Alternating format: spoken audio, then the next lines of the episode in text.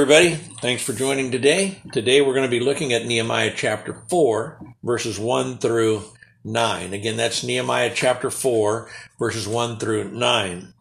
Remember last time I spoke of how they must have been excited to get the wall started, to work on the gates, and, and to see some progress.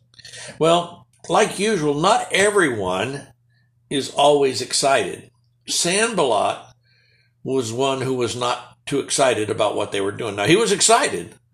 He was excited because he was angry and he didn't want them to do anything. He did not want them to build, rebuild the walls or the gates. And that got him excited and made him furious. So in our study today, I want us to see a couple of reasons how renewal, when we get the spirit of renewal and doing better, how sometimes it brings opposition. Okay. So let's read Nehemiah chapter 4 verses 1 through 9. But it so happened when Sanballat heard that we were rebuilding the wall that he was furious and very indignant and mocked the Jews. He spoke before his brethren and the army of Samaria and said, What are these feeble Jews doing? Will they fortify themselves? Will they offer sacrifices? Will they complete it in a day? Will they revive the stones from the heaps of rubbish, stones that are burned? Now Tobiah the Ammonite was beside him, and he said, Whatever they build, even if a fox goes up on it, he will break down their stone wall. Hear, O God, for we are despised. Turn their reproach on their own heads. Give them as plunder to a land of captivity.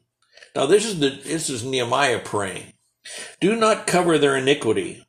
Do not let their sin be blotted out from before you, for they have provoked you to anger before the builders. So we built the wall, and the entire wall was joined together up to half its height, for the people had a mind to work. Now it happened when Sanballat, Tobiah, the Arabs, the Ammonites, the Ashdodites, heard that the walls of Jerusalem were being restored and the gaps were beginning to be closed, that they became very angry. And all of them cons- conspired together to come and attack Jerusalem and create confusion. Nevertheless, we made our prayer to God, and because of them, we set a watch against them day and night. Sanballat sees their excitement. He sees their renewal to rebuild the city. And he makes fun of them. He ridicules them. Uh, who do they think they are? They're feeble. Do they really think they can get things back to the way they were? But it wasn't just Sanballat. He speaks with others, and he speaks with the army of Samaria. And Tobiah, another uh, one we've already seen, joins in the ridicule. If they get it done, he says, even if a fox walks on it, it's going to be such sloppy work that even if they get it done, it's not going to have any strength. If even a fox walks on it, it's going to fall down and crumble. You know, the enemy often likes to use fear and intimidation. Ridicule often comes when others see success.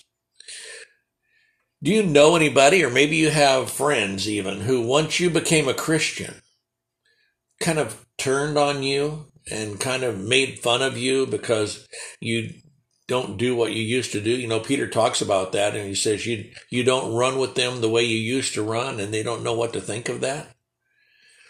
Well, Sanballat and these others were all determined they were going to stop the Jews from building this wall. Now, interestingly enough, all of these people, according to verse 7, that all these people that he gets together to ridicule them and attack them, they were all enemies.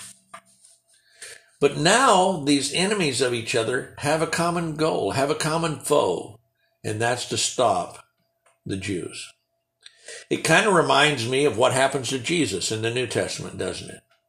Herod and Pilate never had anything to do with each other. They didn't like each other. But as soon as Jesus became a common foe, Pilate would send Jesus to Herod, and Herod would send him back to Pilate, and there became a bond between those two. These all conspired to create confusion against the Jews. They thought if they could create enough confusion, they could probably stop the work. At least they could at least interrupt the work. But what do we do when ridicule comes? I suggest we follow Nehemiah's lead. In spite of the ridicule, he and the others prayed.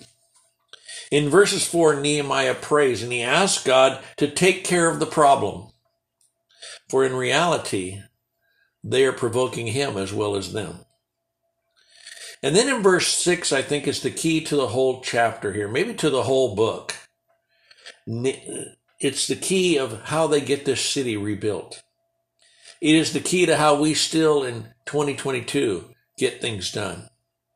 And the key is the people had, as some versions say, a heart to work, as other versions say, the people had a mind to work.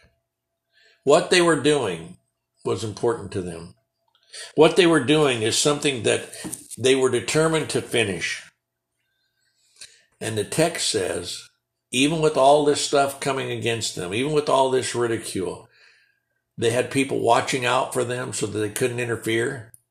And it says within a short period of time, it just, it doesn't even say without time, it just says that they had the wall halfway built to its half, half as high as it was going to be.